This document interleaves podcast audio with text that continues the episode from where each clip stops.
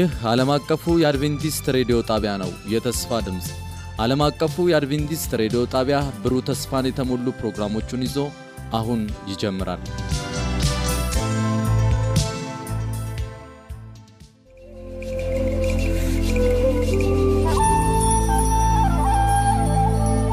ሼህ ዘካርያስ ጅብሪል አለቃ ነዋየ ክርስቶስ ከእስልምና ወደ ክርስትና። በጥሩነህ ወልደ ሥላሴ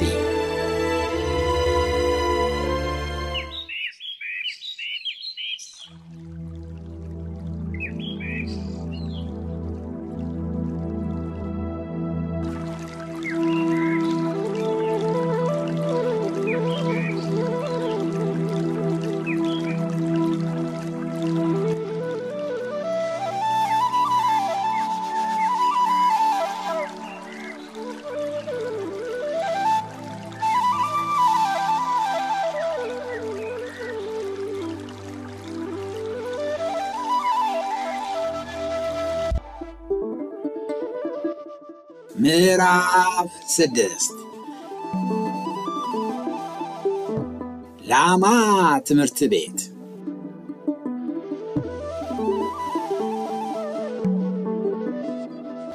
ላማ የምትባለውን መንደር በ1957 ዓ ም የመጎብኘት ዕድል አጋጥሞኝ ነበር። ላማ ከተከዜ ወዲያ ማዶ በአንድ ፈፋ ላይ የምትገኝ መንደር ስትሆን ከተከዜ ወንዝ በግምት የግማሽ ቀን መንገድ ትሆናለች። ቦታዋም እንደ ጣርና ወጣ ገባ የሆነችና ያ አብሮኝ የነበረ ፈረንጅ እግዚአብሔር ፈጥሮ የረሳው አገር ካለው ክፍል የምትመደብ ናት። ስልጣኔ ከሚባለው ነገር ፈጽሞ የራቀች ያን ጊዜ ማለትም በነ አለቃ ዘካርያስ ጊዜ ይቅርና ዛሬም ቢሆን እንደ መንገድ፣ ስልክ፣ ትምህርት ቤት ወይም የሕክምና ተቋም የመሳሰሉትን ነገር ሁሉ ማየት ይቅርና የሰማችም አትመስልም። ታዲያ የጂኦግራፊዋ ሁኔታ ይህንን የመሰለ ሆኖ እያለ ሼህ ዘካርያ በዚያች ቦታ ትምህርት ቤት ለመቆርቆር የወሰኑበት ምክንያቱ ምን ይሆን?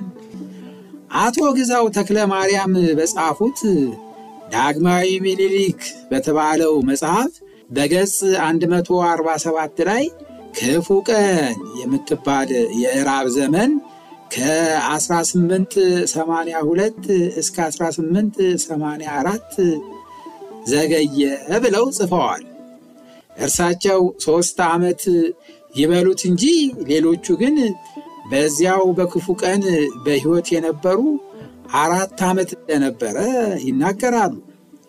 የራቡ ዘመን ወይም ክፉ ቀን ምን ያህል የከፋ እንደነበረ ዘርዘር አድርገው የሚያጫውቱን ግን ጸሐፊ ትእዛዝ ገብረ ሥላሴ ወልደ አረጋይ ናቸው።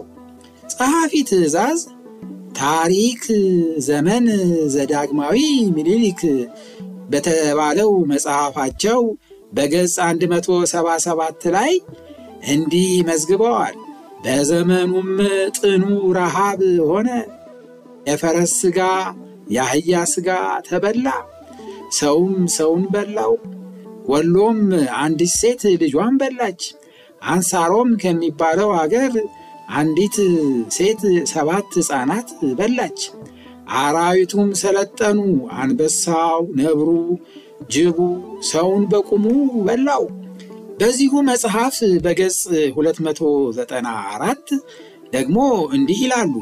በጌምድር በዚያ በክፉ ቀን በትልቁ ረሃብና በበሽታው ጊዜ ሰውም ከብቱም አልቆ እንኳን ላምና በሬ ዶሮና ውሻ እንኳን በአገሩ አይጮህም ነበረ።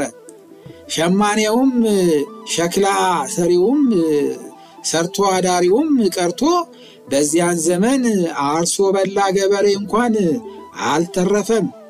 የቤጌምድርን የአገሩን ጥፋት የሰውን አስተላለቅ ጽፈን ልንጨርሰው አንችልም። የፈረስ የአህያ ሥጋ ተበላ፣ ሰውም ሰውን በላው፣ የሰውንም ሥጋ አሞራ በላው። ደግሞ አፄ ዮሐንስ እንደሞቱ ዘውዴ የሚባል ሰው አፄ ምኒልክ በበጌ ምድር በሰሜን ሹመውት ነበረ።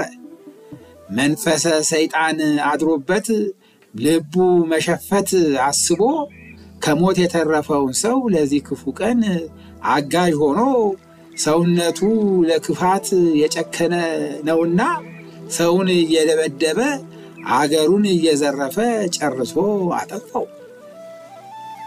ጨምረውም በዚህ መጽሐፍ በገጽ 176 ላይ ስለ ራስ ዘውዴ ሲጽፉ ቦዋ ሰይጣን ወስተ ልቡ ይሁዳ እንዲል ትዕቢት አደረበት። ሁሉን በእርሱ ሀብት የተደረገ መሰለው። ከመንግሥቱም ርስት ሁሉ ነካካለት። ሰውንም እሸት በጠስክ፣ ጎመን ቀነጠስክ እያለ በየዛፉ ይሰቅለው ጀመረ። ከአካባቢውም ጥቂት ነገር የተገኘ እንደሆነ በሰይፍ በለው እያለ ያስመታ ነበረ። ጊዜያቱም ረሃብ የጠናበት መቅሰፍት የበዛበት ናትና በበጌ ምድር እሱን አወረደበት። ከረሃቡም ከበሽታውም የተረፈውን ሰው ፈጀው። ራስ ዘውዴና ምስለኔዎቻቸው የበጌ ምድርን ሕዝብ የክፉ ቀን አጋዥ በመሆን ያደረሱበትን ስቃይ ለማስረዳት በአያቴ በአቶ ወርቅነህ የደረሰው ታሪክ ከአባቴና ከአጎቶቼ እንደተነገረኝ አድርጌ ከዚህ ላይ ልጠቅሰው እወዳለሁ። አቶ ወርቅነህ በዚያ በክፉ ቀን ጊዜ ይኖሩ የነበሩት በእብናት አካባቢ በምትገኝ ሰጎዳ በምትባል ርስት ነበረ። በዚያ በክፉ ቀን ጊዜ ከላይ እንደተጠቀሰው አብዛኛው ሕዝብ አልቋል። በሕይወት ከተረፉት ጥቂቶቹ መካከል አቶ ወርቅነህ አንዱ ነበሩ። አንድ ቀን የራስ ዘውዴ ምስለኔ ወደ ቤታቸው ይመጣሉ። ትፈለጋለህ ብለው እጃቸውን በሰንሰለት አስረው ወደ እብናት ይወስዷቸዋል። እብናት ሲደርሱ አንተ የአካባቢው ሕዝብ ተጠሪ ነህ፣ ስለዚህ አገር ለቆ የተሰደደውን ሰው የራስህንም ግብር ክፈል ይሏቸዋል። አቶ ወርቅነህም የጊዜውን ሁኔታ ታውቃላችሁ፣ የተሰደደው ሕዝብ ሁሉ ግብር መክፈል ይቅርና የራሴን ግብር እንኳን መክፈል የገንዘብ አቅም የለኝም ይላሉ። ሲጨንቅህ በግድ ትከፍላለህ አለና ምስለኔው የእጆቻቸውን ጣቶች ከስራቸው እስከ ጫፋቸው እያንዳንዳቸውን በክር ይጠመጥማቸዋል። ከዚህም በኋላ በእስር ቤት ወርጉሮ ያጉሯቸዋል።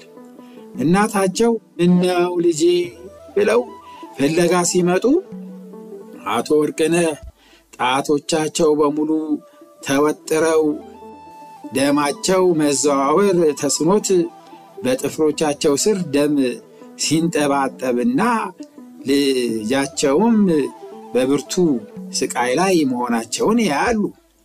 ሴትየዋም ወዲያው በላይ ሹም ሄደው በእግሩ ላይ ወድቀው እሪታቸውን ያቀልጡታል። ሹሙም ምንድነው ችግርሽ ብሎ ይጠይቃቸዋል። ሴትየዋም ልጄን ወይ ሄደው ባለበት እስር ቤት ወይ እንዳለ አስመጥተው ይውልኝ ይላሉ። ሹሙም አቶ ወርቅነህ እንዲቀርቡ ያዛል። ሲመጡም ደማቸው በጣታቸው ዛፍ ሲያዥ ያያል። በሉ በዋስ ይፈታላት ይላሉ። አቶ ወርቅነህም በዚያው የተፈቱበት ቀን ሌሊቱን ከሰጎዳ ተነስተው ተከዜን ተሻግረው ድህና ወደምትባል አገር ተሰደዱ። የአቶ ወርቅነህ ታሪክ ከዚህ ላይ የጠቀስኩት ራስ ዘውዴ በበጌ ምድር ሕዝብ ምን ያህል ግፍ እንደፈጸሙበት ሊያስረዳ ይችላል ብዬ በማሰብ ነው። በዚህ አይነት ከሞት የተረፈው ሰው ሁሉ የነበረው አማራጭ ቤቱን እየለቀቀ ወደ ድሃና መሰደድ ነበረ።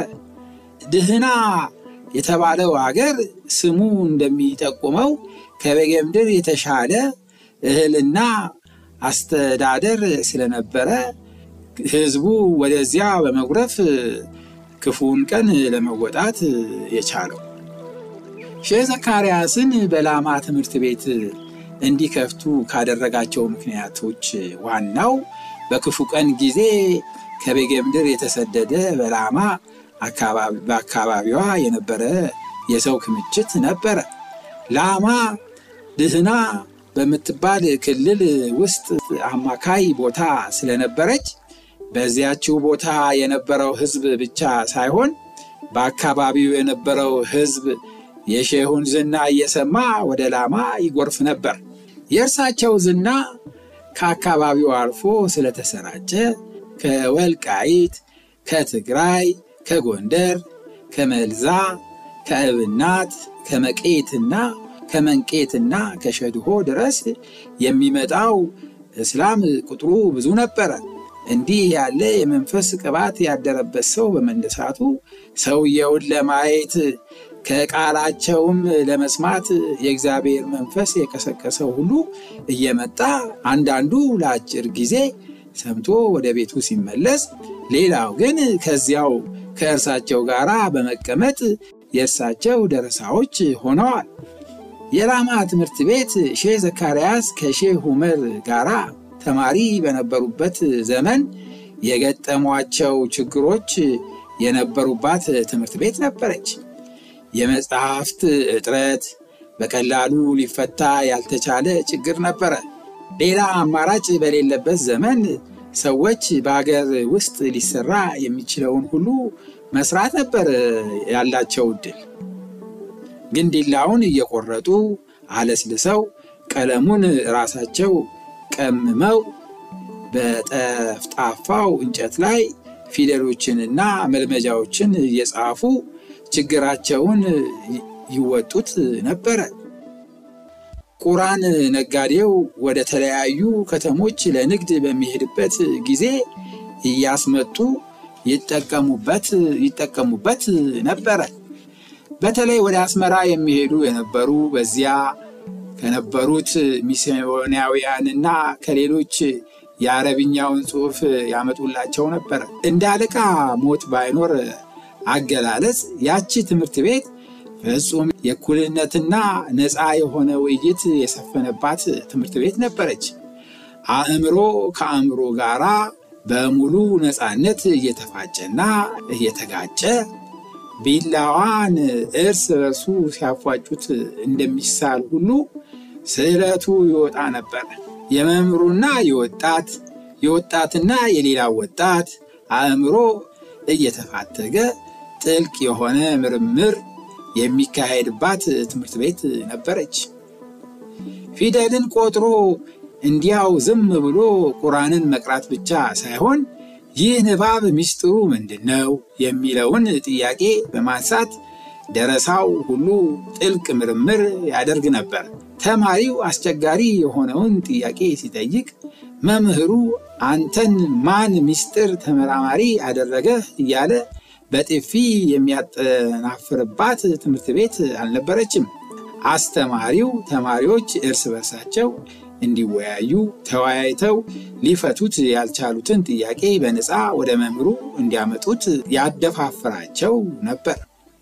ታዲያ የዚህ ነፃ የሆነ የእውቀት ገበያ ውጤቱ ወይም ትርፉ ምን ይሆን? ቁጥራቸው የበዛ ጥያቄዎች ከተማሪዎች ወደ መምህራቸው መጉረፍ ጀመሩ። ዋና ዋናዎቹ ጥያቄዎች ከዚህ ቀጥሎ የተጠቀሱት ናቸው።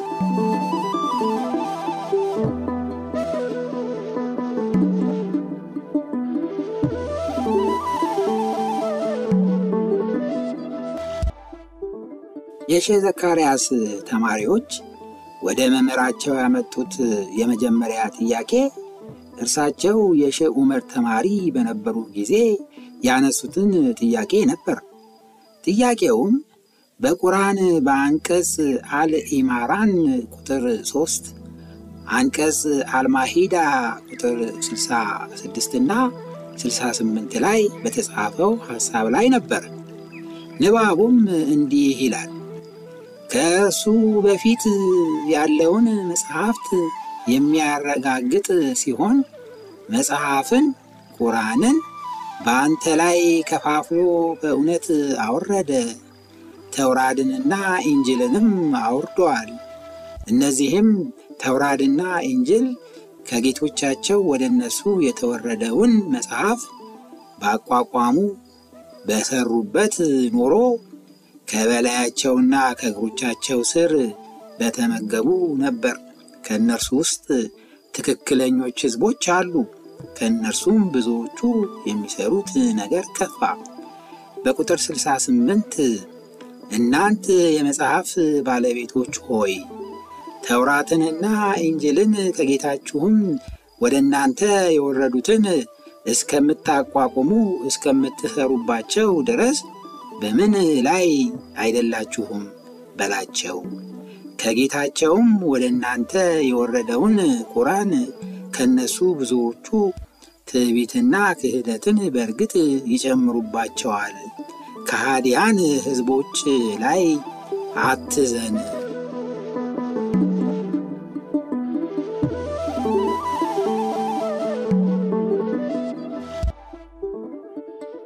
የሼህ ዘካርያስ ተማሪዎች በእነዚህ ጥቅሶች ላይ ያነሱት አበይት ጥያቄ እንዲህ የሚል ነበረ። ቁርአኑ ራሱ ኦሪትን፣ ወንጌልን ለሰው ልጆች የእምነት መሰረትና መመሪያ እንዲሆኑ እግዚአብሔር ከሰማይ እንዳወረዳቸው በግልጽ ይናገራል።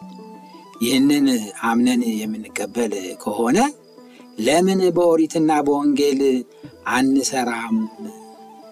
በኦሪትና በወንጌል የምንሰራ ከሆነ ክርስቲያኖች ጋር ያለን ልዩነት ከምን ላይ ነው? ሼሁ ሲመልሱ አዎ ቁርአኑ ኦሪትና ወንጌልን ከእግዚአብሔር ዘንድ መላካቸውን ይመሰክራል። ስለዚህም ልንመራባቸውና ልንኖርባቸው ተገቢ ነው። በሰውና በሰው መካከል በሃይማኖት ምክንያት አንዱ ሌላውን እንዲጠላና እንዲንቀው የእግዚአብሔር ፈቃድ አይደለም። መጀመሪያ ሰውን ሲፈጥረው በሃይማኖት ምክንያት እርስ በርሱ ተከፋፍሎ እንዲጣላ ሳይሆን አንድ ሆኖ አንዱን አምላክ እንዲያመልክ ነበረ። ልዩነቱ የተፈጠረው ሰው የተለያዩ ቋንቋዎችን በመጠቀምና ለአንዱ ቃል የተለያየ ትርጉምን በመስጠት እንጂ እግዚአብሔር ሰውን ለመከፋፈል ስለፈለገ አይደለም በማለት ጥያቄውን የጥያቄውን መልስ አብራሩ።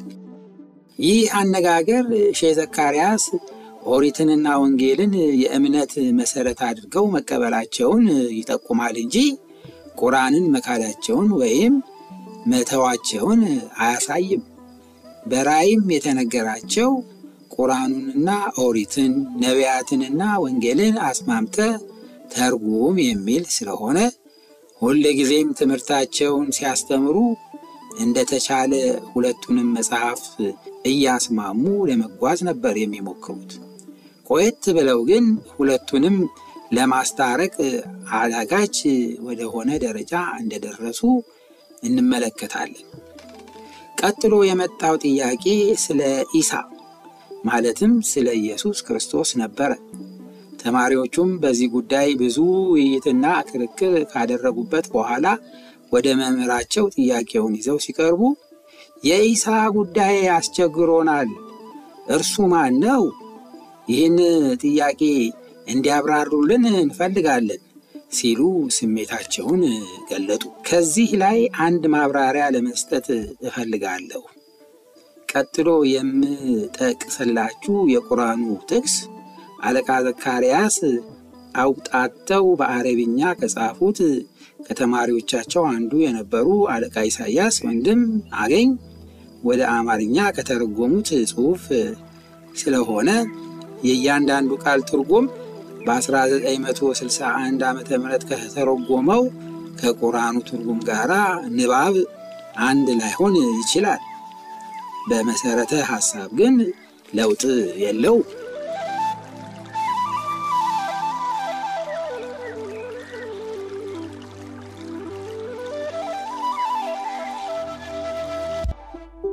ታዲያ ወደ ጥያቄው ልመለስና ለጥያቄው መልስ ሼህ ዘካርያስ የተጠቀሙባቸው አንቀጾች የሚከተሉት ነበሩ። በቁርአን አንቀጽ አል ነሳእ በ171 ቁጥር እንዲህ ይላል አሉ። እናንተ የመጽሐፍ ሰዎች በሃይማኖታችሁ ውሸት አትደብልቁ፣ በእግዚአብሔርም ላይ ያለ እውነት አትናገሩ። መሲህ የማርያም ልጅ ኢሳ የእግዚአብሔር መልእክተኛ ነው። ከማርያም ያደረው ቃሉ ከእርሱ የሆነ እስትንፋስ ነው። እንዲሁም በአንቀጽ አልተህሪም በቁጥር 12 እንዲህ ተጽፏል። የኢራ ልጅ ማርያምን የተጠበቀችውን ድንግል ከመንፈሳችን እፍ አልንባት። እርሷም በጌታዋ ቃል በመጽሐፍት አመነች፣ ጌታንም ከሚፈሩት ጋር ሆነች። እንዲሁም በአንቀጽ አል መንቢያ በቁጥር በዘጠና አንድ ቁጥር እንዲህ ይላል ያችን የተጠበቀች ድንግል ከእርሱ ከመንፈሳችን እፍ አለባት። እርሷና ልጇም ለዓለም ምልክት አደረግናቸው። እንዲህ አሉ ሼህ የእግዚአብሔር መንፈስና የእግዚአብሔር ቃል እምቅድመ ዓለም ነበሩ ወይም አልነበሩም። እምቅድመ ዓለም ነበሩ ብለን የምናስተምር ከሆነ እንግዲያስ ኢሳ ሰው አልነበረም። ሰው ነበረ ብንል ብንመሰክርና ብናምን በጌታ ቃል መሰረት ሐሰተኞች እንሆናለን። ቁርአንን፣ ኦሪትንና ወንጌልን የሐሰት ምስክሮች እናደርጋቸዋለን። ምክንያቱም በወንጌለ ዮሐንስ አንድ አንድና በቁጥር 14 እንደተጻፈው አስቀድሞ ቃል ነበረ ቃልም በእግዚአብሔር ዘንድ ነበረ፣ እግዚአብሔርም ቃል ነበረ። ቃልም ሥጋ ሆነ፣ በእኛም አደረ፣ ክብሩንም አየነው። አንድ እንደ መሆኑ ክብር ከአብ ጸጋ እምነትም የሞላበት ይላል። በሼህ ዘካርያ በአረብኛ ተዘጋጅቶ አለቃ ኢሳያስ ወደ አማርኛ በተረጎሙት መጽሐፍ በገጽ አራት ላይ ስለ ኢሳ ጨምረው ሲያስረዱ እንዲህ ብለዋል። በአንቀጽ አል በቀራህ በአንድ ቁጥር እንዲህ ሲል መስክሯል። አሊፍ ላም ሚም ያም መጽሐፍ በእርሱ ጥርጥር የለውም። ለፈሮች መመሪያ ነው። ለፈሮች መመሪያ ነው። አሊፍ ላም ሚም ማለቱ በመሐመድ ትርጉም አሊፍ ማለት ልብ ነው። ላም ማለት ቃል ነው። ሚም ማለት መንፈስ ቅዱስ ነው ብለው ተርጉመዋቸዋል። ያ መጽሐፍ ያለው ጥሩ ወደ ሆኑቱ መጽሐፍ ሲያመለክት ነው። እግዚአብሔርን ለሚፈሩ ጥርጥር የለበትምና ጥርጥርህን በእውነት ገለጸልህ። የዚህን ትርጉም በቃሉ እንዲህ ሲል እነዚህን ለአንተ በወረደው ጌታ ባዘዘው መንገድ የተማሩ በሰላም የሚውሉ በኦሪትም በወንጌልም በፋርቃንም የሚያምኑ ማለት ነው። በሌላ አነጋገር ሼህ ዘካርያስ የሚሉት አሊፍ እግዚአብሔር አብ ነው፣ ዓለምን በቃሉ የፈጠረው። ላም ማለት ደግሞ ዓለሙን የፈጠረበት ቃሉ ነው፣ ማለትም ኢየሱስ ክርስቶስ። ሚም ማለት ደግሞ እግዚአብሔር ዓለምን የፈጠረ ጊዜ በውኆች ላይ ይንሳፈፍ የነበረው መንፈስ ቅዱስ ነው።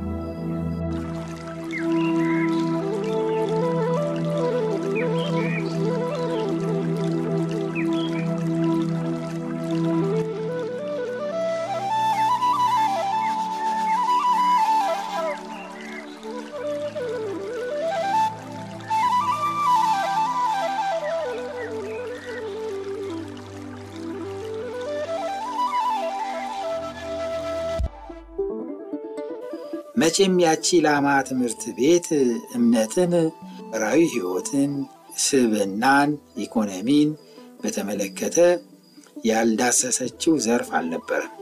እንዲሁም ሼህ ዘካርያስ በዚች ትምህርት ቤት አማካኝነት ያመጧቸው ለውጦች ማርቲን ሉተር በክርስትና ዓለም ላይ ካመጣው ለውጦች ጋር የሚነጻጸሩ ናቸው ለማለት ይቻላል።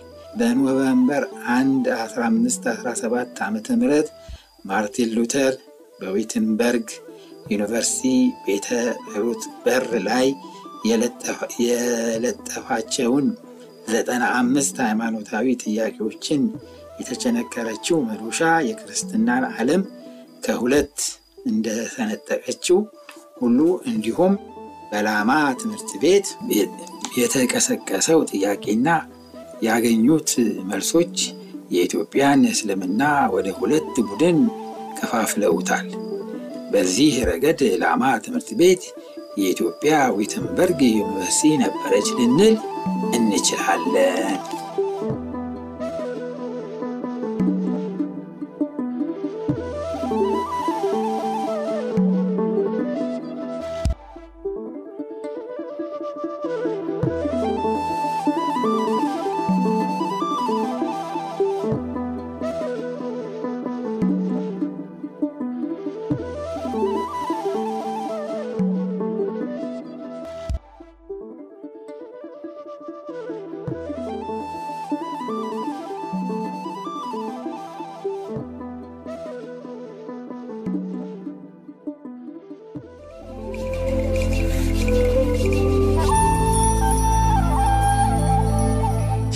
ዘካርያስ ጅብሪል። አለቃ ነዋየ ክርስቶስ። ከእስልምና ወደ ክርስትና። በጥሩነህ ወልደ ሥላሴ